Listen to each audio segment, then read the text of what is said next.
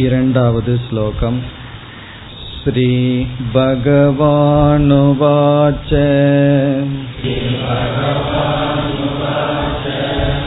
त्रिविधा भवति श्रद्धा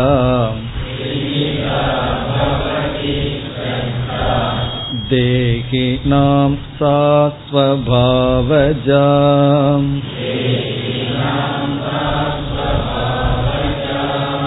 सात्विकी राजसी चैव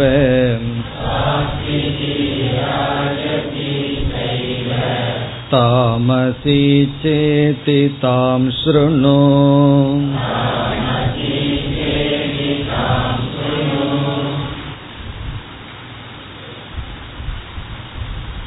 இந்த பதினேழாவது அத்தியாயத்தில் முதல் கருத்தாக ஸ்ரத்தை வருகின்றது. ஸ்ரத்தையை பற்றிய விசாரத்தை நாம் முதலில் பார்க்கின்றோம். ஆகவேதான் இந்த அத்தியாயத்திற்கு ஸ்ரத்தாத்ரய விபாக யோகம் என்ற பெயர். சென்ற அத்தியாயத்தின் இறுதியில் எது தர்மம் எது அதர்மம் எப்படி வாழ்க்கை நடத்த வேண்டும் என்பதற்கு சாஸ்திரமே பிரமாணம். சாஸ்திரம்தான் அதற்கு ஆதாரம் என்று பகவான் கூறினார். அதன் அடிப்படையில் அர்ஜுனன் ஒரு கேள்வியை இங்கு கேட்டான். அர்ஜுனனுடைய கேள்வியை நாம் சென்ற வகுப்பில் பார்த்தோம். அதை ஞாபகப்படுத்திக் கொண்டு பகவானுடைய பதிலுக்கு வரலாம். சென்ற அத்தியாயத்தில் பகவான் சாஸ்திரத்தில் ஸ்ரத்தை உடன் சாஸ்திர ஞானத்தை உடையவர்களுக்கான கதியை கூறினார். தர்மத்திலும் சாஸ்திரத்திலும் நம்பிக்கை உடையவர்கள் அதே சமயத்தில் சாஸ்திர ஞானத்தையும் உடையவர்கள். இவர்கள் இறுதியாக மோக்ஷம் என்கின்ற பலன் வரை வருகின்றார்கள் நற்கதியை அடைகின்றார்கள் என்று கூறினார். பிறகு சாஸ்திர ஞானம் இல்லாதவர்கள் ஸ்ரத்தையும் இல்லாதவர்கள் நம்பிக்கையே இல்லாதவர்கள் ஒரு கால் சாஸ்திர ஞானம் இருந்தும் ஸ்ரத்தை இல்லாமல் இருந்தால் அந்த ஸ்ரத்தை இல்லாதவர்களுடைய கதியையும் நிலையையும் பகவான் கூறிவிட்டார். நம்பிக்கை இல்லாதவர்கள் அவர்கள் கீழ்நிலையை அடைகின்றார்கள் துயரத்தை அடைகின்றார்கள். இங்கு அர்ஜுனன் மூன்றாவது விதமான ஒரு மனிதனை கற்பனை செய்கின்றான். அப்படி கற்பனை செய்கின்ற மனிதர்கள் ஸ்ரத்தையுடையவர்கள் ஆனால் சாஸ்திர ஞானம் அவர்களுக்கு இல்லை. நம்பிக்கை இருக்கின்றது தர்மத்தில் ஆனால் எது தர்மம் என்ற அறிவு இல்லை. அவர்களுடைய நிலை என்ன? அதுதான் அர்ஜுனனுடைய கேள்வி. ஏ சாஸ்திர விதின் உத்ஸ்ருஜ்ய. சாஸ்திரத்தினுடைய விதியை விட்டு விடுகின்றார்கள். ஆனால் ஸ்ரத்தையான் விதாக அவர்களுக்கு ஸ்ரத்தை நம்பிக்கை இருக்கின்றது. அவர்களுடைய நிஷ்டா நிலையானது சாத்விகமா ராஜசமா தாமசமா. சாத்விகம் என்றால் தெய்வீ சம்பத் ராஜசம் தாமசம் என்றால் அசுர சம்பத். இதுதான் அர்ஜுனனுடைய கேள்வி. அதற்கான பதிலை நாம் சென்ற வகுப்பில் பார்க்க ஆரம்பித்தோம். இங்கு என்ன பதில் என்பதை சுருக்கமாக நாம் பார்த்துவிட்டு பிறகு ஸ்ரத்தை என்ற ஒரு கருத்தை எடுத்துக்கொண்டு விளக்கமாக நாம் பார்க்கலாம். முதலில் பகவானுடைய பதிலை நாம் சுருக்கமாக பார்த்து விடலாம். என கேள்விக்கான பதிலை பார்த்துவிட்டு பிறகு ஸ்ரத்தைக்குள் நாம் தெரிந்து கொள்ள வேண்டிய விஷயங்களை விசாரம் செய்யலாம். இங்கு பகவான் நேரடியான பதிலை கொடுக்கவில்லை. அதற்கு பதிலாக ஒரு உபதேசத்தை விளக்கத்தை கொடுக்கின்றார். அர்ஜுனனுடைய கேள்வி சாஸ்திர ஞானம் அற்றவன் எது தர்மம் எது அதர்மம் எது செய்ய வேண்டும் எது செய்யக்கூடாது என்ற அறிவு அவனுக்கு இல்லை. ஆனால் நம்பிக்கை இருக்கின்றது ஸ்ரத்த இருக்கின்றது.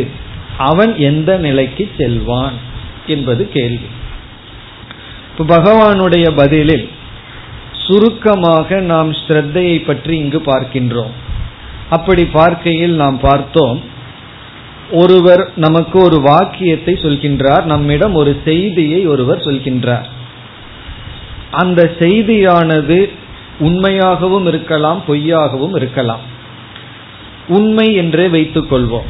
உண்மையான ஒரு நிகழ்ச்சியை செய்தியை நமக்கு கூறுகின்றார். கேட்டவுடன் மனதில் நமக்கு ஒரு எண்ணம் வருகின்றது. அந்த எண்ணம் நமக்கு ஒரு அறிவாக இருக்க வேண்டும் என்றால் அவருடைய வாக்கியத்தில் அவருடைய சொல்லில் நமக்கு நம்பிக்கை வேண்டும். ஒரு கால் அவருடைய வாக்கியத்தை நம்பவில்லை என்றால் அது உண்மையான செய்தியாக இருந்தாலும் அது நமக்கு ஞானம் அல்ல. இப்ப நம் மனதில் தோன்றுகின்ற எண்ணம் ஞானமாக்குவது ஸ்ரத்தை நம்பிக்கை தான் நம்முடைய எண்ணத்தை ஞானமாக மாற்றுகின்றது. அந்த ஞானத்தின் அடிப்படையில் தான் நம்முடைய செயல்கள் எல்லாம் இருக்கும் நாம் ஒருவரிடம் எப்படி பழகுகின்றோம் எந்த விதத்தில் நடந்துகின்றோம் என்பது அவரை பற்றிய ஞானத்தை பொறுத்தது. நம்ம வீட்டில் இருக்கோம். பக்கத்து வீட்டுக்கு ஒருவர் புதிதாக குடி வருகின்றார். அவரை நம்ம பார்த்ததே இல்லை பேசியதே இல்லை. முதல் முதல்ல பார்க்கிறோம் பழகிறோம். அப்பொழுது ஒரு விதத்தில் நடந்து கொள்வோம். அவரிடம் பழக பழக அவரை பற்றிய அறிவு நமக்கு வருகின்றது. அந்த அறிவு நம்ம சரியான அறிவா வச்சுக்கலாம் தவறான ஜட்ஜ்மெண்ட்டா இருக்கலாம். ஆனால் அந்த அறிவின் அடிப்படையில் தான் நம்ம அவரிடம் பழக ஆரம்பிப்போம். நம்முடைய எமோஷன் அது வந்து இன்டலெக்ட் அறிவின் அடிப்படை. இப்ப இங்கு நாம் என்ன புரிந்து கொள்ள வேண்டும் என்றால் ஒரு எண்ணம் அறிவை ஒரு எண்ணம் அறிவாக மாற்றப்படுவதும் நம்பிக்கையினால் ஸ்ரத்தையினால். பிறகு அந்த அறிவும் ஸ்ரத்தையின் மூலமாகத்தான் செயலுக்கு வருகின்றது. அப்ப ஸ்ரத்தை எந்த இடத்தில் இருக்கின்றது? எண்ணத்தை அறிவாக மாற்றுகின்றது. அறிவும் செயலுக்குள் வர ஸ்ரத்தையின் மூலமாகத்தான் வரும். அதனால் தான் கூறுவார்கள் உன்னுடைய ஸ்ரத்தை மாறினால் நீயும் மாறிவிட்டாய். You change when your belief change என்று சொல்வார் நம்முடைய நம்பிக்கை மாறிவிட்டால் நாம் மாறி விடுகின்றோம் நம்முடைய நம்பிக்கையின் மூலமாகத்தான் அனைத்தும் செயல்படுகின்றோம். ஆகவே இங்கு ஞானத்துக்கு ஞானம் என்ற தகுதியை கொடுப்பதே ஸ்ரத்தை. அந்த ஞானம் செயலுக்குள் வருவதும் ஸ்ரத்தையின் மூலமாகத்தான் வழிகின்றது. ஸ்ரத்தைங்கிறது வந்து ஒரு டோர்வே ஞானத்துக்கும் ஞானம் வெளிப்படுவதும் ஸ்ரத்தையின் மூலம். இப்ப அர்ஜுனன் எப்படி மனிதர்களை பிரித்தான்? சாஸ்திரத்தை பற்றிய ஞானத்தை உடையவன் சாஸ்திர ஞானம் அற்றவன் என்று பிரித்து ஞானத்துக்கு முக்கியத்துவம் கொடுத்து கேள்வியை கேட்டான். இங்கு பகவானுடைய பதிலில் சாஸ்திரத்தை பற்றிய ஞானத்துக்கு முக்கியத்துவம் கொடுக்கவில்லை நம்பிக்கைக்கு முக்கியத்துவத்தை கொடுக்கின்றார். இப்ப பகவான் எப்படி பிரிக்கின்றார் என்றால் ஸ்ரத்தாவான் அஸ்ரத்தாவான் என்று பிரிக்கின்றார். ஸ்ரத்தை உடையவன் ஸ்ரத்தை அற்றவன் என்று பிரிக்கின்றார். ஸ்ரத்தை உடையவன் ஸ்ரத்தை அற்றவன் என்று பிரித்து இங்கு பதிலை கூறுகின்றார். இப்போ பகவானுடைய பதில் எப்படி என்றால் ஒருவனுக்கு சாஸ்திர ஞானம் இருந்து ஸ்ரத்தையும் இருந்தால் நல்லது. ஒருவனுக்கு ஸ்ரத்தை இல்லை என்றால் அவனுக்கு சாஸ்திர ஞானம் இருந்தாலும் இல்லாட்டி ஒன்றுதான். நம்பிக்கை இல்லாமல் நாம வந்து ஒன்றை படிச்சிட்டோம் அப்படின்னா படிச்சதுக்கும் படிக்காததுக்கும் வித்தியாசமே கிடையாது. இப்ப வந்து கிருஷ்ணர் மீதோ ராமர் மீதோ பக்தியும் நம்பிக்கையும் கிடையாது. நாம ராமாயணத்தையும் மகாபாரதையும் படிச்சு வச்சிருக்கோம். படிச்சு வச்சதுக்கும் படிக்காம இருக்கிறதுக்கும் வித்தியாசமே கிடையாது. காரணம் என்ன? ஸ்ரத்தை இல்லை என்றால் ஆகவே ஸ்ரத்தை இல்லாதவனுக்கு அறிவு இருக்கிறதா இல்லையாங்கிற பத்தி பிரச்சனை இல்லை. ஸ்ரத்தையும் ஞானமும் சேர்ந்திருந்தால் அது உத்தமம். இங்கு அர்ஜுனனுடைய கேள்வி ஸ்ரத்தை இருக்கின்றது ஞானம் இல்லை. பகவான் என்ன சொல்கின்றார்? ஞானம் இல்லாட்டி பரவாயில்ல ஸ்ரத்தை இருந்தால் போதும். ஆனால் இங்கு ஒரு புதிய அறிவை பகவான் கொடுக்கின்றார். அந்த ஸ்ரத்தையே மூன்று விதமாக இருக்கின்றது. வெறும் நம்பிக்கை மட்டும் ஒருவனை உயர்த்தி விடாது. அந்த நம்பிக்கையை பகவான் மூன்றாக பிரிக்கின்றார். சாத்விக ஸ்ரத்தா ராஜச ஸ்ரத்தா தாமச ஸ்ரத்தா என்று பிரிக்கின்றார். ஒருவனுக்கு ஸ்ரத்தை இருக்கின்றது என்ற மட்டும் என்ற அளவில் மட்டும் அவன் உயர்ந்தவன் ஆகி விடமாட்டான். பிறகு எதில் ஸ்ரத்தை இருக்கின்றது? அவனுடைய ஸ்ரத்தையினுடைய தரம் என்ன என்பதுதான் முடிவு செய்கின்றது. நம்பிக்கையினுடைய தரம். நம்ம வந்து எதுல நம்பிக்கை வைக்கின்றோம்? ஒருவர் வந்து சத்தியத்துல நம்பிக்கை வைப்பார். உண்மையை பேசினா நமக்கு வந்து வீழ்ச்சி கிடையாது. சில பேர்த்துக்கு வந்து உண்மையை பேசினா வாழவே முடியாது என்கின்ற ஒரு நம்பிக்கை இருக்கு. ஆழமான நம்பிக்கை. இந்த காலத்துல எல்லாம் நேர்மையா இருந்தா பொழைக்க முடியாது. நம்ம ஏமாற்றணும் பொய் சொல்லணும் அப்பதான் பிசினஸ் எல்லாம் நடக்கும். பிசினஸ் எல்லாம் பண்ணாம உட்கார்ந்துட்டு இருக்கிறவங்கன்னா உண்மை பேசுன்னு சொல்லிட்டு போயிடலாம் ஆனா பிசினஸ் லைஃப்னு வந்துட்டா பொய் சொல்லித்தான் ஆகணும்னு சொல்லி அவர்களுக்கு இருக்கிற ஸ்ரத்தை இருக்கே அதுவும் ஸ்ரத்தை தான் அதாவது பகவான் எப்படி பிரிக்கிறார் நம்ம பொதுவா சொல்லுவோம் ஸ்ரத்தை உடையவன் ஸ்ரத்தை அற்றவன். இந்த உலகத்துல யாருமே ஸ்ரத்தை அற்றவர்களாக கிடையாது. எல்லாருக்குமே ஸ்ரத்தை இருக்கு. ஆனா ஸ்ரத்தை எப்படிப்பட்டதாக இருக்கின்றது? இப்ப வந்து சாஸ்திரத்தை நம்புவது ஒரு ஸ்ரத்தை. சாஸ்திரத்தை நம்ப மாட்டேன் அப்படிங்கிறது ஒரு ஸ்ரத்தை தான் ஆகவே யாருமே ஸ்ரத்தையிலிருந்து விடுபட்டு இருப்பதில்லை. ஸ்ரத்தையிலிருந்து யாராலும் விடுதலை அடைய முடியாது. இப்போ ஒருவர் வந்து ஒரு உபதேசம் பண்றார். என்ன உபதேசம்னா நீ யாரையுமே நம்பாதன்னு சொல்றாரு. சில பேர் அப்படித்தான் உபதேசம் பண்ணுவார். யாரையும் நம்பக்கூடாது. இப்போ நான் யாரையுமே நம்பக்கூடாதுங்கிற அந்த உபதேசத்தை வாங்கி அதன்படி செயல்படணும்னு சொன்னா அவரையும் நான் நம்பக்கூடாது. அல்லது அவரை நான் நம்பி ஆகணும். யாரையும் நம்பக்கூடாதுன்னு சொல்றாரு அவரை நான் நம்புனா தான் யாரையும் நம்பக்கூடாது அப்படிங்கிறத நான் பின்பற்ற முடியும். அப்படி பின்பற்றும் போது அவரே அடிபட்டுறாரு. அப்ப என்ன பண்றதுன்னா இப்ப யாரையும் நம்பக்கூடாது என்ன தவிர அப்படின்னு சொல்றாரு. அப்படித்தான் அர்த்தம். அப்படின்னு என்ன? நம்பிக்கையை விட முடியாது. ஸ்ரத்தையை நாம் விட்டு வாழவே முடியாது. ஸ்ரத்தையை விட்டோம்னா அடுத்த வேலை சாப்பிட முடியாது. காரணம் என்னன்னா அது உணவுல விஷம் வச்சிருக்காங்களோ என்னமோன்னு சந்தேகம் வந்துடும் நம்ம ஒவ்வொரு நிமிடமும் ஸ்ரத்தையினாலதான் வாழ்ந்து கொண்டிருக்கின்றோம். அந்த ஸ்ரத்தையை பகவான் இங்கு பிரிக்கின்றார். சாத்விகமான ஸ்ரத்தை ராஜசமான தாமசமான ஸ்ரத்தைன்னு பிரிக்கின்றார்.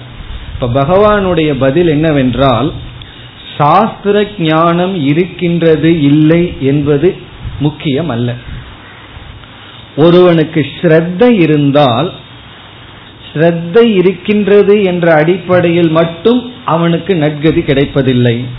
அவனுடைய ஸ்ரத்தை சாத்விகமான ஸ்ரத்தை இருந்தால் அவன் மோக்ஷத்துக்கு வருகின்றான் அல்லது நற்கதியை அடைகின்றான்.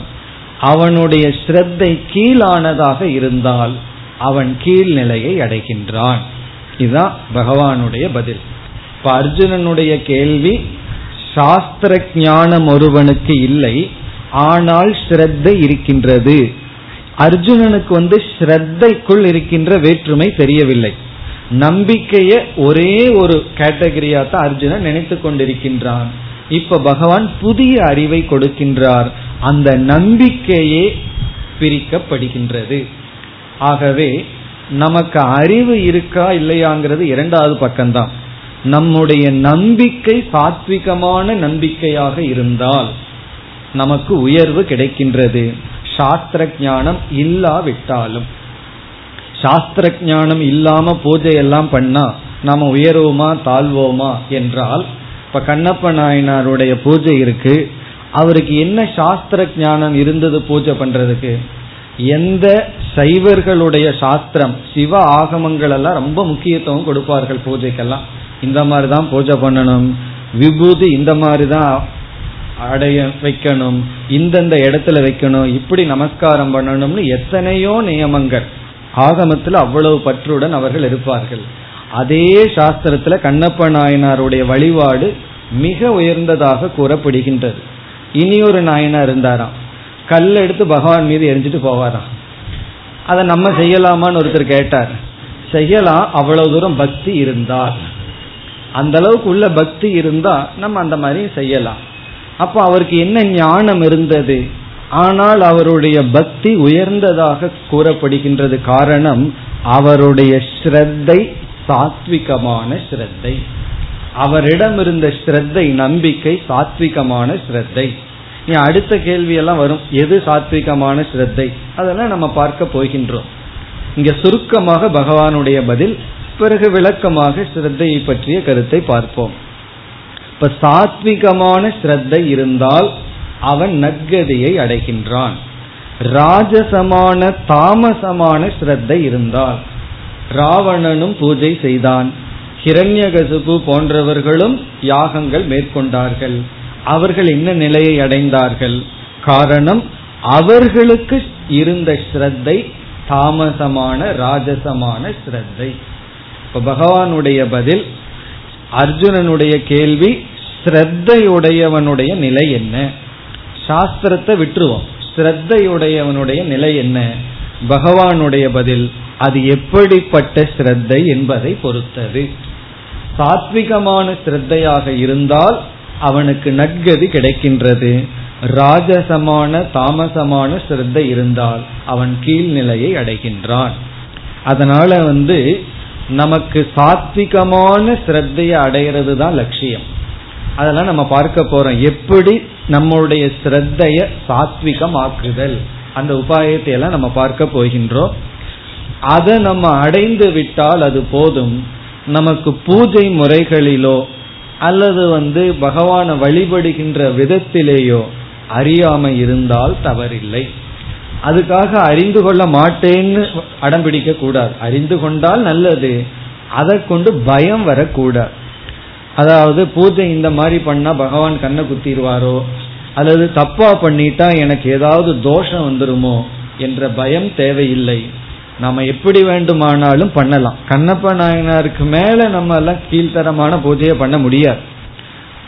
ஆனா அவருடைய சிரத்தையை ஏன் சாத்விகம்னு சொல்றோம்னா பகவானுடைய கண்ணில் தண்ணீர் வந்ததுன்னா அதாவது கண்ணில் ரத்தம் வந்ததுன்னா நம்ம கண்ணை தோன்ற அளவுக்கு நமக்கு பக்தி இருக்கின்றதா? அப்படி இருந்தால் அது சரி. அப்படி ஸ்ரத்தை தான் முக்கியம். சாத்விகமான ஸ்ரத்தைன்னு சொல்லும் பொழுது அங்கு தியாகம் வந்து விடுகின்றது. சுயநலம் இல்லை. ராஜசம் தாமசம்னு சொல்லும் பொழுது அங்கு தியாகம் இல்லை சுயநலம் தான். இப்ப இதுதான் அர்ஜுனனுடைய கேள்வி பகவானுடைய பதில்.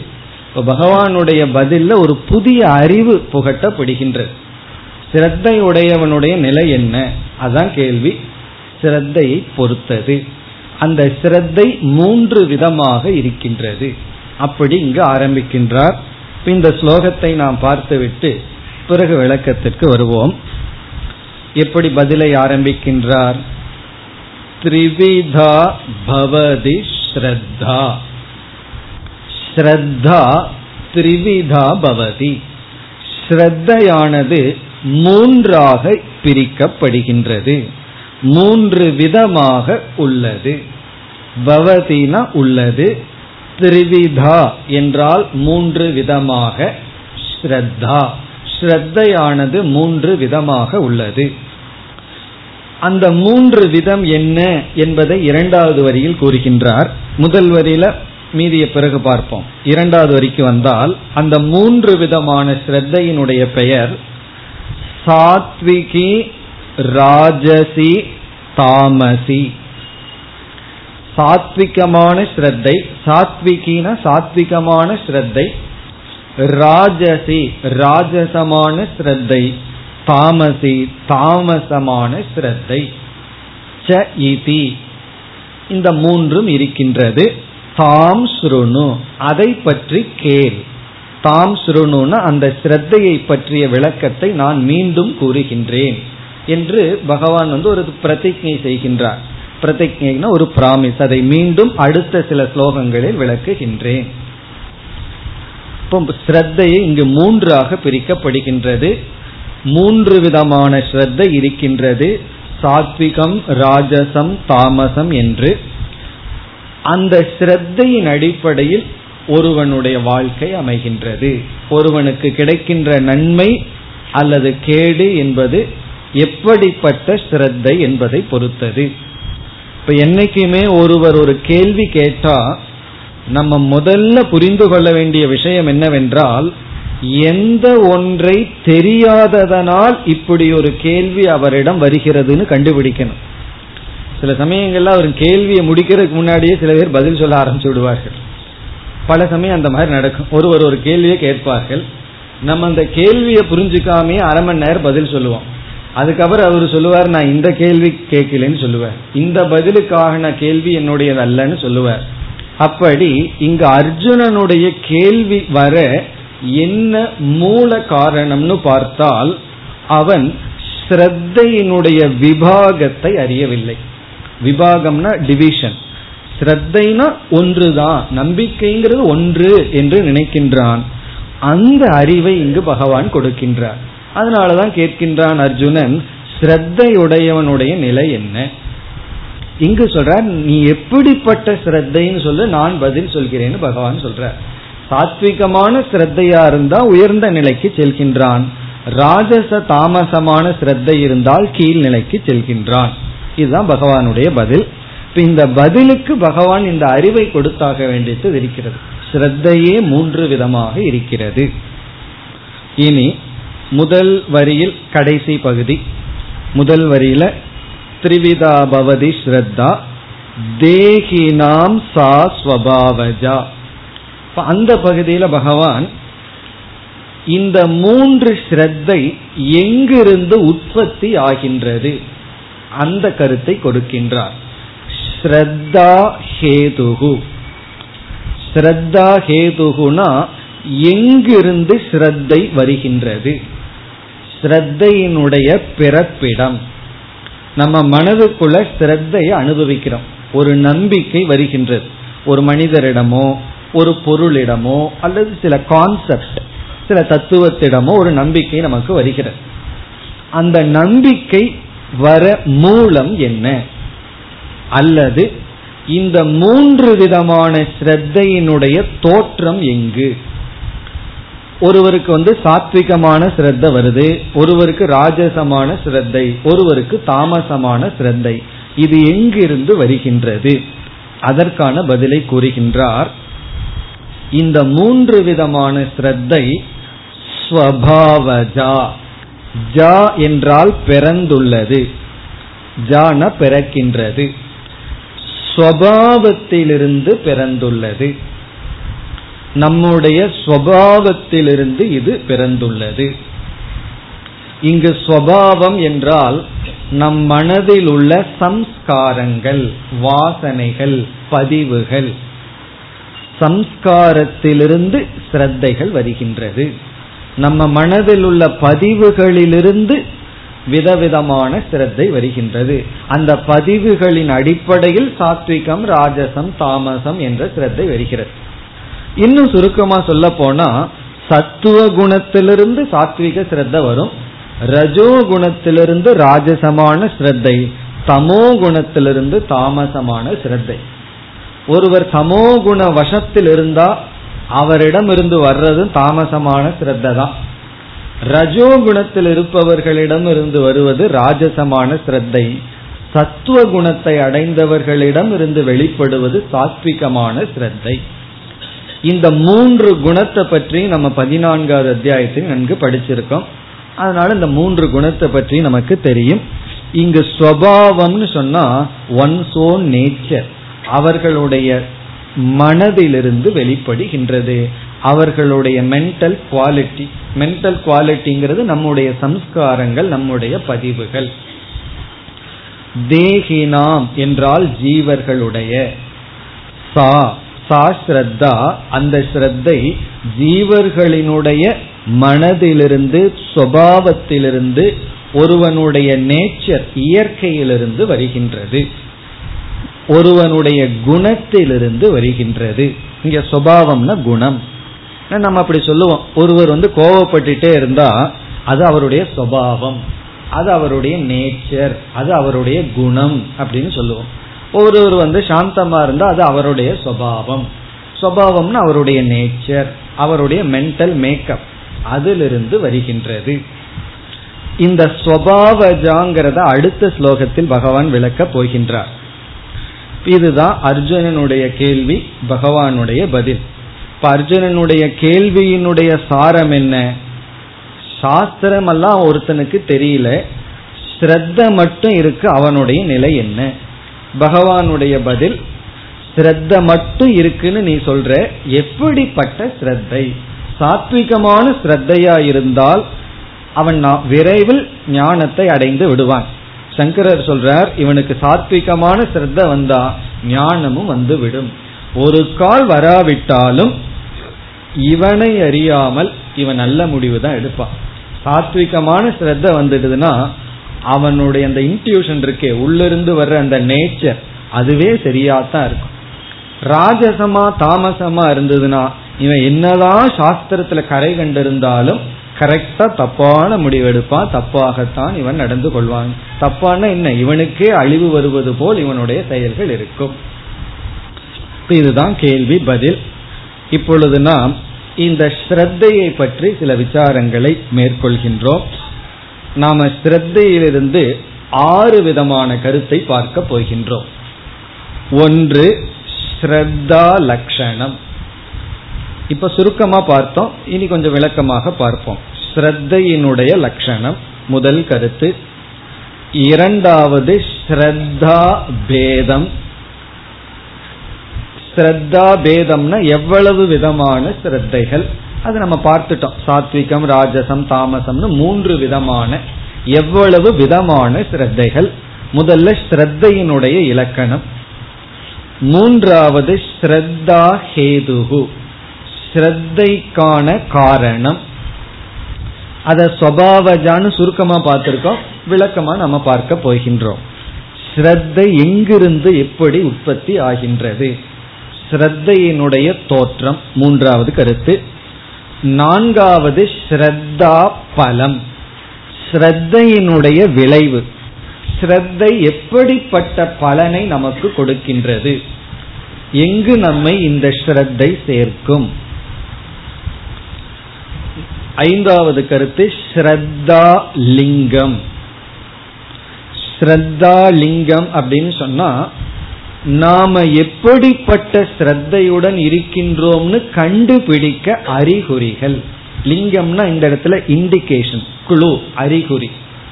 ஏன்னா நாம சாத்விகமான ஸ்ரத்தையோடு இருக்கிறோமா? ராஜசமான ஸ்ரத்தையில் இருக்கிறோமா? தாமசமான ஸ்ரத்தையில் இருக்கிறோமான்னு எப்படி கண்டுபிடிக்கிறது? அதற்கான குழு லிங்கம்னா அடையாளம். நாம் எந்த ஸ்ரத்தையில் இருக்கின்றோம்? எப்படிப்பட்ட ஸ்ரத்தையில் இருக்கின்றோம்னு கண்டுபிடிக்கிறதுக்கான அறிகுறி. அத பகவானே நன்கு சொல்கின்றார். அதையும் பார்க்க போகின்றோம். இறுதியாக ஸ்ரத்தா உபாயக. இந்த இடத்துல ஸ்ரத்தானா சாத்விக ஸ்ரத்தா உபாயம். சாத்விகமான ஸ்ரத்தைய அடைய நாம் என்ன சாதனை மேற்கொள்ள வேண்டும்? நம்மிடம் இருக்கின்ற ராஜச தாமசமான ஸ்ரத்தையை எப்படி சாத்விகமான ஸ்ரத்தையாக மாற்றுதல்? இப்ப ஸ்ரத்தா உபாயம். இப்ப யாருமே என்னிடத்துல ஸ்ரத்த இல்லைன்னு சொல்லவே கூடாது எல்லோருக்குமே ஸ்ரத்த இருக்கின்றது. இப்ப ஒருவர் வந்து நீங்க சாஸ்திரத்தை எல்லாம் படிக்காதீர்கள் சாஸ்திரத்தை எல்லாம் நம்பாதீர்கள் சாஸ்திரம் எல்லாம் பொய் அப்படின்னு சொல்ற இப்போ அவருடைய வார்த்தையில எனக்கு நம்பிக்கை இருந்தா தான் இதை நான் பின்பற்றவே முடியும். ஆகவே எதையும் நம்பாதீங்கன்னு சொல்ற வார்த்தையில முழுமையான தவறு இருக்கின்றது. அப்படி நம்ம சொல்லவே கூடாது. யாரையும் நம்பாதீங்கன்னு சொல்றதுல தப்பே இருக்கு. உடனே அவருக்கு கொஞ்சம் புத்தி இருந்ததுன்னா அதை நம்ம கிட்டே அப்ளை பண்ணிடுவார். அவருக்கு கொஞ்சம் சாத்விகமான சிரத்தை இருந்தா நேரம் அந்த வாக்கியம் அவரிடத்திலேயே அப்ளை ஆகி யாரையும் நம்ப கூடாதுன்னு சொன்னா உங்களையும் நம்ப கூடாதுதான் அப்படி யாருமே நம்பிக்கை இல்லாமல் வாழ முடியாது. ஸ்ரத்தைங்கிறது நேச்சர் நம்முடைய இயற்கையாகவே இருக்கின்றது. இப்ப அந்த ஸ்ரத்தைய நம்ம மாற்றணும். ராஜசமான தாமசமான சிரத்தைய நாம சாத்விகமான சிரத்தையாக மாற்ற என்ன உபாயம்? இப்படி இந்த ஆறு டாபிக்ல நம்ம விசாரம் பண்ண போகின்றோம். ஸ்ரத்தா லட்சணம் டெபனிஷன் ஆஃப் ஸ்ரத்தா. ஸ்ரத்தைனா என்ன? இரண்டாவது எத்தனை விதமான ஸ்ரத்தைகள் இருக்கின்றது? அது நம்ம ஏற்கனவே பார்த்ததுதான். மூன்றாவது ஸ்ரத்தையினுடைய தோற்றம் எங்கிருந்து நமக்கு இப்படிப்பட்ட ஸ்ரத்தைகள் வருகின்றது? நான்காவது ஸ்ரத்தையின் பலன். இந்த ஸ்ரத்தையின் பலனை பார்க்கும் பொழுது ராஜசமான தாமசமான ஸ்ரத்தா லிங்கம் நாம எந்த விதமான ஸ்ரத்தையில் இருக்கோம்னு எப்படி நீக்குதல் அது ரொம்ப முக்கியம். எந்த ஒன்றை நம்ம நீக்கணும்னாலும் அதை முதல்ல கண்டுபிடிக்கணும். திருடனை நம்ம நீக்கணும்னா அவன் எங்க ஒளிஞ்சிருக்கான்னு கண்டுபிடிக்கணும். நம்ம நோயை நீக்கணும்னு சொன்னா அந்த நோய் எப்படிப்பட்டது எங்க இருக்குன்னு கண்டுபிடிக்கணும். அப்படி கண்டுகொள்ளுதல். கண்டுபிடிச்சிட்டேன்னு சொல்லி சும்மா உட்கார்ந்துட்டு இருக்க கூடாது. கண்டுபிடிச்சதுக்கு அப்புறம் என்ன பண்ணணும்? முயற்சி செய்ய வேண்டும். நாம என்னென்ன முயற்சி செய்து நம்மை சாத்விக ஸ்ரத்தாவானாக மாற்றுதல். இதெல்லாம் நம்ம பார்க்க போகின்றோம். இப்ப இதுல வந்து நம்ம படித்த இந்த இரண்டாவது ஸ்லோகத்துல முதல் ரெண்டு டாபிக்க பார்ப்போம். அடுத்த ஸ்லோகத்துல அடுத்த ரெண்டு டாபிக்க பகவான் வச்சிருக்கார். அதற்கு அடுத்த ஸ்லோகத்துல கடைசி ரெண்டு டாபிக் இருக்கு. அப்படி பிரிந்துள்ளது. இப்பொழுது நம்ம வந்து முதல் இரண்டு விஷயத்துக்கு வரணும். அதுல முதல் கருத்துக்கு வருகின்றோம். ஸ்ரத்தா லக்ஷணம். ஸ்ரத்தையினுடைய லட்சணம் லட்சணம்னு சொன்னா இது சமஸ்கிருத லட்சணம் சில பேர் தமிழ்ல உன்னுடைய லட்சணம் எல்லாம் எனக்கு தெரியும்னு சொல்லுவார்கள். லட்சணத்தை எல்லாம் சொல்ல போகிறீர்களேன்னு நினைக்க கூடாது. லட்சணம் சொன்னா இலக்கணம். இலக்கணம்னு சொன்னாலும் பிரச்சனை. கிராமர் பேசிடுவீர்களோன்னு ஒரு பயம் வந்துடும் டெபனிஷன் அதனுடைய தன்மை. நேச்சர் ஸ்ரத்தை என்றால் என்ன? ஸ்கூல்ல எல்லாம் அப்படி ஒரு கேள்வி கேட்பார்கள் என்றால் என்ன? அந்த என்றால் என்னங்கிறது தான் பதில் பார்க்க போகும் ஸ்ரத்தை என்றால் என்ன? வாட் இஸ் ஸ்ரத்தா இந்த ஸ்ரத்தை பக்தி தியானம் இப்படிப்பட்ட வார்த்தைகள் எல்லாம் இருக்கு. அல்லது ஆத்மா பிரம்மன் தபம் இந்த வார்த்தைகள் எல்லாம் எல்லாத்துக்கும் தெரிஞ்ச வார்த்தை. ஆனா அதுல ஆழ்ந்த கருத்து இருக்கின்றது. அவ்வளவு சுலபமான வார்த்தைகள் அல்ல. பக்திங்கிற வார்த்தையை பயன்படுத்திடுறோம். என்ன பக்தி? அது நல்லா ஆழ்ந்து சிந்திச்சாம் தான் அதனுடைய அர்த்தமே நமக்கு புரியும். அதே போல நம்பிக்கை ஸ்ரத்தை ஃபெய்த் விஸ்வாசம் பிலீஃப் இந்த வார்த்தைகள் எல்லாம் நமக்கு தெரியும். இதுல வந்து நமக்கு ஆழ்ந்த கருத்து இதில் இருக்கின்றது. அதை நம்ம நன்கு புரிந்து கொள்ள வேண்டும். போன வகுப்புலயே பார்த்தோம். இதை புரிஞ்சுக்கணும்னா நமக்கு என்ன வேணும்னா? ஸ்ரத்தைய பற்றி புரிஞ்சுக்கணும்னா நமக்கு ஸ்ரத்த வேணும். ஸ்ரத்த இருந்தா தான் நமக்கு வந்து ஸ்ரத்தைய பற்றி புரிந்து கொள்ள முடியும். இப்ப பணத்தை போட்டு பணம் எடுக்கிறது போல பணம் இருந்தா தானே அதை இன்வெஸ்ட் பண்ணி பணத்தை எடுக்க முடியும். அதே போல ஸ்ரத்தையை போட்டு தான் ஸ்ரத்தையை நம்ம எடுக்க முடியும். எல்லாத்துக்கும் அதே தான் பணத்தை கொடுத்து பணத்தை எடுக்கிறது போல அதே போல ஒருத்தர்கிட்ட அன்பை வாங்கணும்னு என்ன பண்ணணும்னா அன்பை கொடுத்து தான் அன்பை வாங்க முடியும்.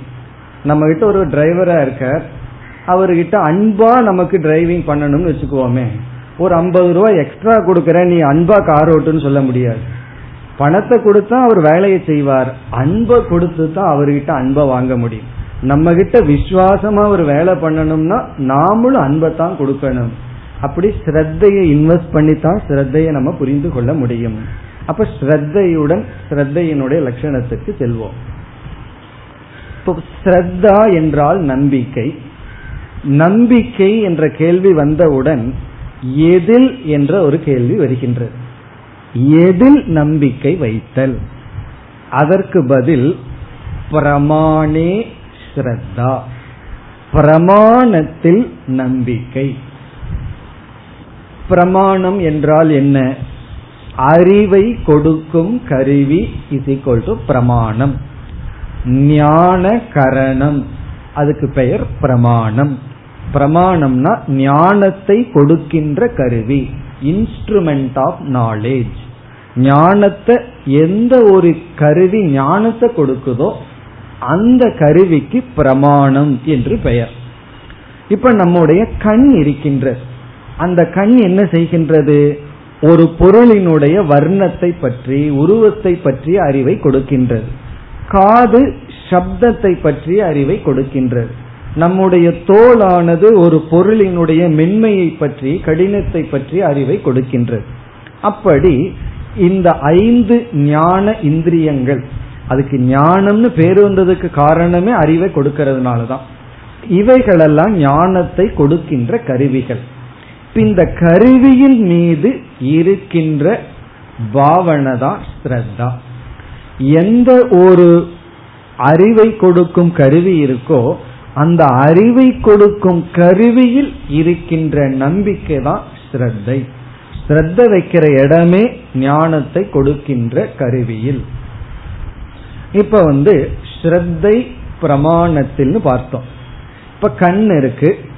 அந்த கண்ணு வந்து ஒரு பொருளை காட்டுது. நமக்கு வந்து அந்த பொருளை பற்றிய ஞானம் வந்து விடுகிறது. உடனே நம்ம என்ன சொல்றோம்? எனக்கு அறிவு வந்து விட்டதுன்னு சொல்லி அந்த அறிவின் அடிப்படையில செயல்படுகின்றோம். இந்த அறிவாக நமக்கு வர உண்மையிலேயே என்ன நடந்திருக்குன்னா அந்த கண் மீது நமக்கு நூறு சதவீதம் நம்பிக்கை வந்த காரணத்தினால்தான். ஒரு பொருளை பார்த்து நம்ம வந்து ஒரு இடத்துக்கு போறோம். ஒரு இடத்துல நீர் இருக்கு. இது தண்ணீர் அப்படிங்கிற ஞானம் எனக்கு வந்து விட்டது. தண்ணீர் வேணும்னா அங்க போவோம். தண்ணீர்ல படக்கூடாதுன்னா தள்ளி போறோம். இந்த எல்லா செயலுக்கு காரணம் என்ன? என்னுடைய கண் ஒரு ஒரு இடத்துல தண்ணீரை காட்டி இது தண்ணீர் அப்படின்னு கண்ணு காட்டியதை நான் முழுமையாக நம்பி விட்டேன் அதனாலதான் அதனுடைய அடிப்படையில செயல்படுறேன். எனக்கு தண்ணி வேணும்னா அதுக்கு பக்கத்துல போவேன். தண்ணி வேண்டாம்னா விலகி போகணும்னா விலகி போவேன். அப்ப கண் வந்து ஒரு பொருளை காட்டியவுடன் அது ஞானம் என்று நான் முடிவு செய்ய காரணம் என்ன? கண் மீது எனக்கு இருந்த ஸ்ரத்தை. இந்த ஸ்ரத்த வந்து இந்த இடத்துல அப்படியே ஸ்ரத்தையானது ஞானத்துடன் கலந்திருக்கின்றது. பிரிக்க முடியாம இருக்கு. ஒரு கால் கண் காட்டுகின்ற விஷயத்தில் இருக்கிற ஸ்ரத்தைய பிரிச்சுட்டோம்னு வச்சுக்குவோமே அது வந்து கண் காட்டுகின்றது. அது வெறும் தோற்றமே தவிர உண்மையல்ல என்று அந்த கண் மூலமா ஒரு எண்ணம் நமக்கு வந்ததே அந்த எண்ணம் ஞானம்ங்கிற ஸ்டேட்டஸ இழந்து விடும். கண்ணு வந்து ஒரு பொருளை காட்டுது. அந்த பொருளினுடைய உருவம் மனசுல பதிஞ்சிருக்கு. அதை ஞானம்னு சொல்லிட்டு இருக்கோம் எப்பொழுதுனா அந்த கண் மீது நமக்கு முழுமையான ஸ்ரத்த இருந்த காரணத்தினால். ஏதோ ஒரு காரணத்தினால அந்த ஸ்ரத்தை நீக்கப்பட்டு விட்டால். அதற்கு பிறகும் கண் அந்த பொருளை காட்டும். பிறகு நம்ம என்ன சொல்லுவோம்? அது அறிவுன்னு சொல்ல மாட்டோம். வெறும் தோற்றம்னு சொல்லிடுவோம். அல்லது வந்து அது அறிவல்ல வெறும் தோற்றம்னு நம்ம நம்ப மாட்டோம். அதை அறிவா எடுத்துக்கொண்டு நாம் செயல்பட மாட்டோம். இப்ப நம்ம தூரத்துல அதே கண் பார்க்கின்றது. தண்ணீர் தெரிகின்றது. உடனே தண்ணீர்ங்கிற அறிவு வந்ததுனால நம்ம அது அருகில போறோம். போனதற்கு பிறகு தெரியுது அது தண்ணீர் அல்ல காணல் நீர். அது வந்து ஒரு காணல் நீர்ங்கிறது நமக்கு தெரிந்து விடுகிறது. பிறகு மீண்டும் அதே இடத்துக்கு வந்து பார்க்கிறோம் தண்ணீர் தெரிகின்றது. இப்ப என்ன ஆயிடுதுன்னா அந்த இடத்துல கண் காட்டுகின்ற விஷயத்தில் இருக்கிற ஸ்ரத்தை பறிக்கப்பட்டு விட்டது. கண்ணு நம்ம ஏமாத்திருக்கு கண்ணு வந்து அங்க தண்ணீர் இருக்கிற மாதிரி காட்டுதே தவிர தண்ணீர் இல்லை அப்படிங்கிற ஒரு ஞானம் நமக்கு வந்து இப்பொழுது காணல் நீரை பார்க்கும் பொழுது கண்ணு காட்டுது. அதற்கு முன்னாடி அதே போலதான் காட்டுச்சு. இப்ப இரண்டாவது முறை காட்டும் பொழுது நம்ம மனதில் என்ன ஏற்படுகிறது? அது வெறும் தோற்றம். அது அங்கு இல்லை. ஆகவே என்னன்னா நான் அதை கண்டும் வெளியே போக வேண்டாம் அதை நாடியும் செல்ல வேண்டாம்னு சொல்லி அதற்கு பிறகு வருவது கண் அங்க காட்டிய போதிலும் நாம் அதை நம்ப மாட்டோம். என்ன சொல்லிடுவோம் கண்ணு பொய்யா காட்டுதுன்னு சொல்லுவோம். காரணம் என்ன என்றால் அந்த கண் காட்டுகின்ற அந்த இடத்துல சிரத்தையானது எடுக்கப்பட்டு விட்டது. அப்படி நமக்கு மனதில் தோன்றுகின்ற எண்ணம் அது வெறும் எண்ணமா அல்லது ஞானமானு முடிவு பண்றது ஸ்ரத்தா. நம்பிக்கை தான் ஸ்ரத்தை தான் அப்படி இந்த பிரத்யக்ஷ பிரமாணத்தின் மீது நமக்கு பிறவியிலிருந்தே ஸ்ரத்தையானது இருக்கின்றது நமக்கு ஸ்ரத்த வந்து இந்த கண் காது மூக்கு வாய் அப்படின்னு சொல்லி ஐம்புலங்கள்னு சொல்றமே இந்த ஐம்புலன்கள் மீது நமக்கு ஸ்ரத்தை வந்து விட்டது. எப்படிப்பட்ட ஸ்ரத்தைன்னு சொன்னா இப்போ ஒருவர் வந்து ஒரு முறை ஏதாவது பொய் சொல்ற ஒருவருக்கு வந்து நம்ம பணம் கொடுக்கறோம். திருப்பி தர்றேன்னு சொல்ற சொல்லிட்டு ஒழுங்கா அவர் திருப்பி தரல. ஒரு மாசத்துக்கு அப்புறம் தர்றேன்னு சொல்லிட்டு ஒரு வருஷத்துக்கு அப்புறம் தர்ற அடுத்த முறை வந்து கேட்கிறார் நம்ம கொடுப்போமா? இல்ல பத்து நாள்ல தர்றேன்னு அவர் சொன்னாலும் நம்ம நம்ப மாட்டோம். காரணம் என்ன? ஒரு முறை அவர் நம்ம பொய் சொல்லியிருக்கார். அதனால அவரை நம்ம நம்ப மாட்டோம். ஆனா இந்த கண் இருக்கே அது எவ்வளவு முறை நம்ம கிட்ட பொய் சொல்லியிருக்கு தெரியுமோ? ஆனாலும் இந்த கண்ணை நம்ம நம்பிட்டு இருக்கோம் பூமி வந்து தட்டையா இருக்குன்னு கண்ணு காட்டுச்சு. அப்படி கண்ணு வந்து எத்தனையோ பொய்ய காட்டுச்சு. காட்டிக்கொண்டு இருக்கின்றது. அதை பார்த்து ரசிச்சுட்டு வேற இருக்கோம். சூரியனுடைய உதயத்தை கண் காட்டுகின்றது. கடல் நீளம்னு கண் காட்டுகின்றது. ஆகாசம் நீளம்னு கண் காட்டுகின்றது. அப்படி நம்முடைய கண் எவ்வளவோ விதமான பொய்யை காட்டிக் கொண்டிருந்த போதிலும் அந்தந்த இடத்துலதான் அதை நம்ம நீக்கிறமே தவிர பொதுவா நம்ம கண் மீது சிரத்த வச்சுள்ளோம். கண்ணு காட்டுறதெல்லாம் பொய். கண்டதே காட்சி அப்படின்னு நம்ம நம்பிட்டு இருக்கோம். காரணம் என்ன? சுவாவமாகவே நமக்கு கண் மீது நம்பிக்கை இருக்கின்றது. பல இடத்துல அது ப்ரூஃப் ஆயிருக்கு. இப்ப பிளேட்ல மூணு இட்லி இருக்குன்னா கண்ணு மூணு இட்லின்னு காட்டியிருக்கு. அது ப்ரூஃப் தான் உண்மைதான். தப்பா காட்டல. அப்படி பல சமயங்களில் கண்ணு வந்து நமக்கு அறிவை கொடுத்திருக்கு. அதனால சில சமயங்கள்ல அது தப்பான அறிவை கொடுத்தாலும் அதை நம்ம விட்டுட்டு அது சரியான அறிவு கொடுக்கிற இடம் இருக்குன்னு அது மீது நமக்கு நம்பிக்கை இருக்கின்றது.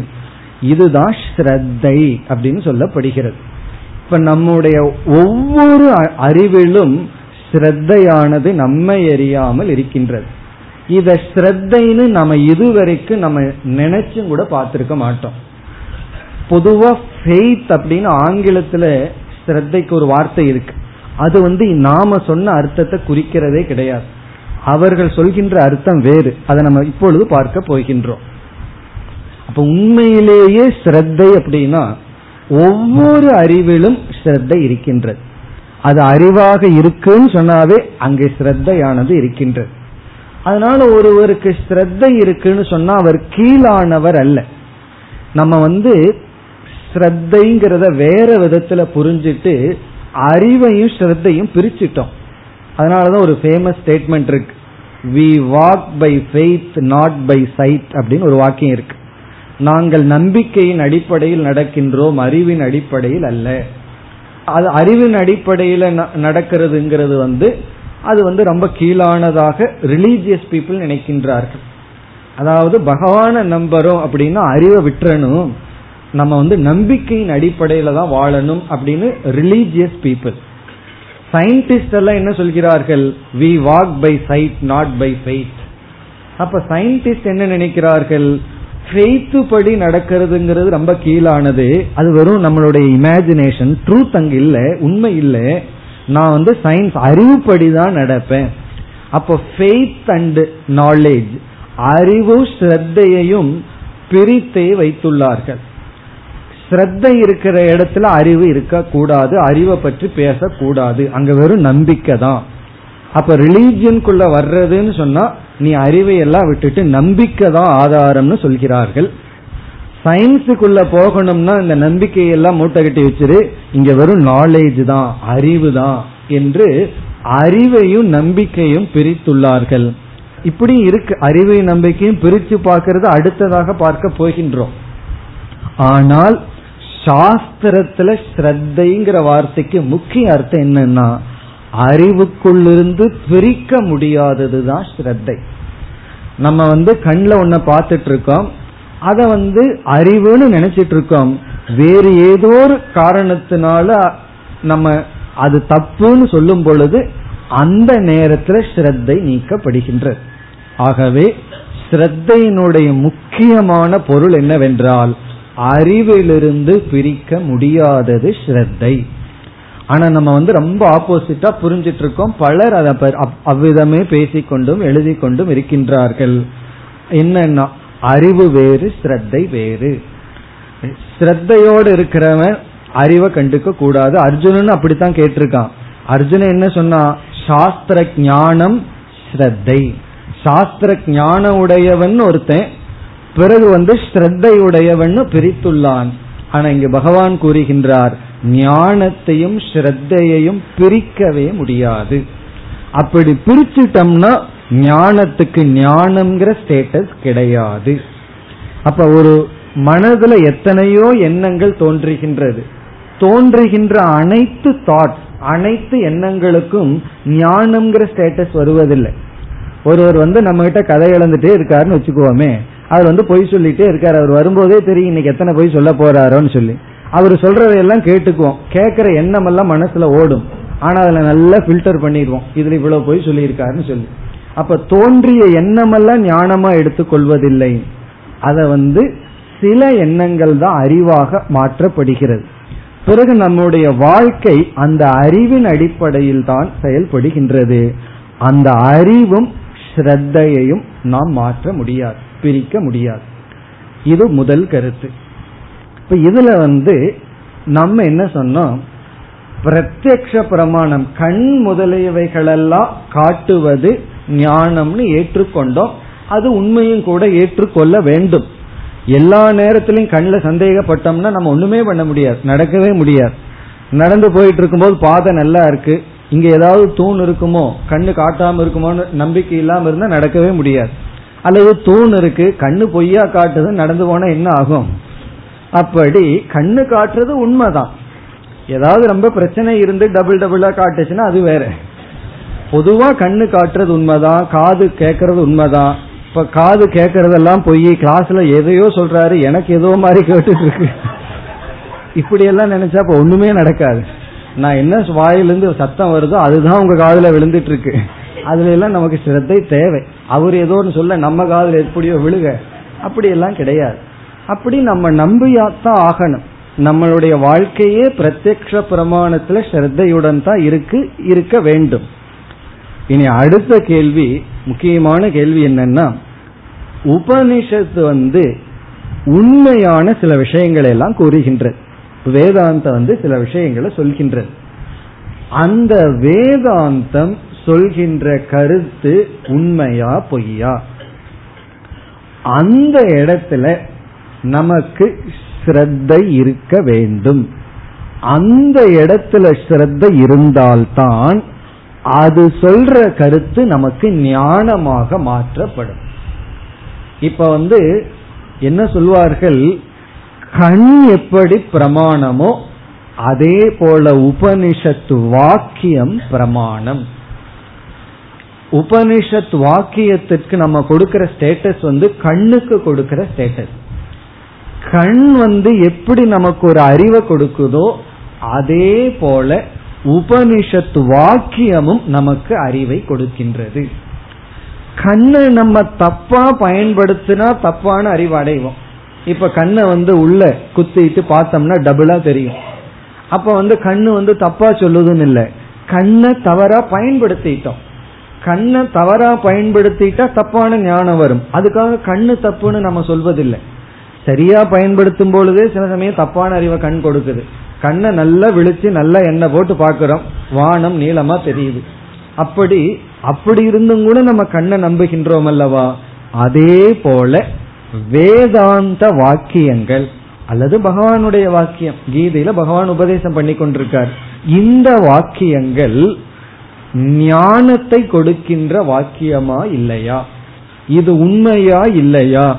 என்ற கேள்வி வரும் பொழுது யாருக்கு சாத்திகமான சிரத்தை இருக்கின்றதோ அவர்கள் இதை கண்ணை போல பிரமாணமாக எடுத்துக் கொள்கின்றார்கள். அப்படி எடுத்துக் கொள்ளும் பொழுது இந்த உபதேசம் நமக்கு ஞானமாக மாற்றப்படுகிறது. சில பேர்த்துக்கு வந்து ஒரு கியூரியாசிட்டிக்கு படிப்பார்கள். ஏதோ வேதாந்தம் படிக்கலான்னு படிப்பார்கள். ஒரு கால் சிரத்த இல்லாமல் நம்ம வேதாந்தத்தை தரவா ஒரு இருபது வருஷம் படிக்கிறோம்னு வச்சுக்கோமே. என்ன ஆகும்னா எல்லா விதமான எண்ணங்களும் நமக்கு இருக்கு. நம்ம எத்தனையோ விஷயத்த படிக்கிறோம். பேப்பர் படிக்கிறோம். நமக்கு எவ்வளவு நம்பிக்கை இருக்கு பேப்பர்ல?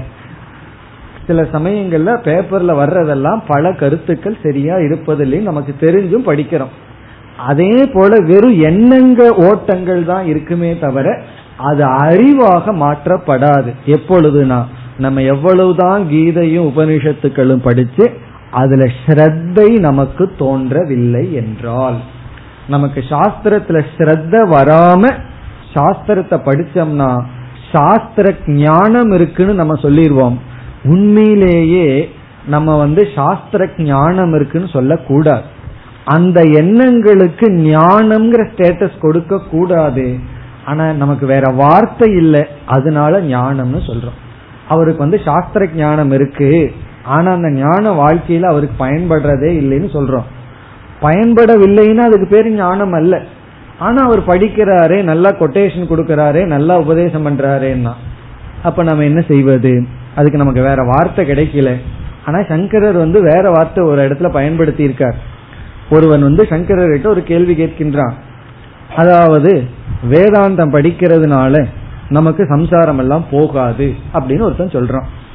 துயரம் எல்லாம் போகாது. சங்கரர் கேட்கிறாரு நீ யார உதாரணமா சொல்றேன்னு? அவன் சொல்றான் என்னத்தான் நான் உதாரணமா சொல்றேங்கிறான். நான் எத்தனையோ வருஷம் வேதாந்தம் படிச்சுட்டேன். நான் அப்படியே தான் இருக்கேன். அதனால வேதாந்தம் படிக்கிறதுல ஒரு பிரயோஜனம் இல்லைன்னு போய் இவன் எல்லாத்திட்டையும் சொல்லிட்டு இருக்கான். அப்ப சங்கரர் சொல்றார் ஸ்ருத பிரம்ம அவகத பிரம்மன்னு சொல்றார். வேதாந்தத்தை கேட்டவன் வேற வேதாந்தத்தை புரிஞ்சிட்டவன் வேறு. அப்படி ஒரு வார்த்தை அவர் அங்க டிவிஷன் கொடுக்கிறார். வேதாந்தத்தை புரிஞ்சிட்டவனுக்கு சம்சாரம் போயிரும். நீ வேதாந்தத்தை படிச்சிருக்க. வேதாந்தம் படிச்சவனுக்கு போகாது வேதாந்தத்தை புரிஞ்சிட்டவனுக்கு போகும். இப்படியெல்லாம் சில இடங்கள்ல நம்ம டிவிஷன் கொடுக்கறோம். அதை எதற்கு அப்படின்னா மனதுல தோன்றுகின்ற எண்ணம் ஞானமாக மாற்றுவதுதான் புரிஞ்சிட்டவன் அர்த்தம். அல்லைன்னா என்ன ஓட்டங்கள் இருக்கின்றது? அதுக்கு ஞானம்ங்கிற ஸ்டேட்டஸ் வரவில்லை தன்மை வரவில்லை. காரணம் என்ன? ஸ்ரத்தா அபாவாத் ஸ்ரத்தை இல்லாத காரணத்தினால். இல்ல ஸ்ரத்தை இருக்கு அதனாலதான் படிச்சேன்னா. சாத்விகமான ஸ்ரத்தை இல்லை. அப்படின்னு அர்த்தம். எனக்கு ஸ்ரத்தை இருக்கு. யாருக்கு சொல்ல ஸ்ரத்தை இல்லை? நம்ம எப்பொழுதெல்லாம் ஸ்ரத்தை இல்லைன்னு சொல்றோமோ அங்க உண்மையான அர்த்தம் அது சாத்விகமான ஸ்ரத்தையா இல்லைன்னு அர்த்தம். ராஜசமான தாமசமான ஸ்ரத்தை இருக்கு. ஏதோ ஒரு ஸ்ரத்தை இருக்கு முழுமையான நம்பிக்கை வரவில்லை. அந்த ஸ்ரத்தை சாத்விகமாக மாறவில்லை. ஆகவே நம்ம எந்த ஒரு நூலை கற்றுக்கொள்ளலாம்? மனதுல என்ன ஓட்டங்கள் மட்டும் ஓடும்? வேறு வழி இல்லாமல் அதையும் ஞானம்னு நம்ம சொல்லிடுறோம். ஆனா உண்மையிலேயே என்னைக்கு ஞானம்னு சொல்லணும்? ஸ்ரத்தையுடன் அதை கற்றிருந்து ஸ்ரத்த போய் அதை ஞானமா கன்வெர்ட் பண்ணியிருந்தா தான் அதை வந்து நம்ம ஞானம்னு சொல்லணும். நம்ம ஒருவருக்கு வந்து ஒரு அட்வைஸ் கொடுக்கறோம். அது வந்து அவருக்கு எப்ப ஞானமாகும்னா முழுமையான சிரத்த நம்ம வாக்கியத்தில் அவருக்கு இருந்தால். இல்லைன்னா கேட்டுக்கொள்வார்கள் சொல்லி விடுவார்கள் நீங்க சொல்றபடி செய்யறேன்னு. ஆனா செய்ய முடியாது. காரணம் என்ன? நம்பிக்கை வரவில்லை என்றால். அப்படி உபனிஷத்தினுடைய வாக்கியத்தை நம்ம கேட்கிறோம். அந்த வாக்கியம் நமக்கு ஞானமா அல்லது வெறும் என்ன ஓட்டங்களா? அதை நம்ம படிச்சிருக்கிறோமா புரிஞ்சிருக்கிறோமா? முடிவு பண்றது ஸ்ரத்தை. அது எப்படிப்பட்ட ஸ்ரத்தை? சாத்விகமான ஸ்ரத்தை. ஆகவே நம்ம எதற்கு ரொம்ப முக்கியத்துவம் கொடுக்கணும்? படிக்கிறத விட சாத்விகமான ஸ்ரத்தைய நம்ம அடையிறதுக்கு தான் முக்கியத்துவம் கொடுக்கணும். வேற வழி இல்லாம எப்படி பகவான் சொல்லிட்டார்? அந்த சிரத்தை உன்னுடைய குவாலிட்டியிலிருந்து வருதுன்னு சொல்லிட்டார். அப்ப நம்ம என்ன பண்ணணும்? நம்மையே நம்ம மாற்றி ஆகணும்.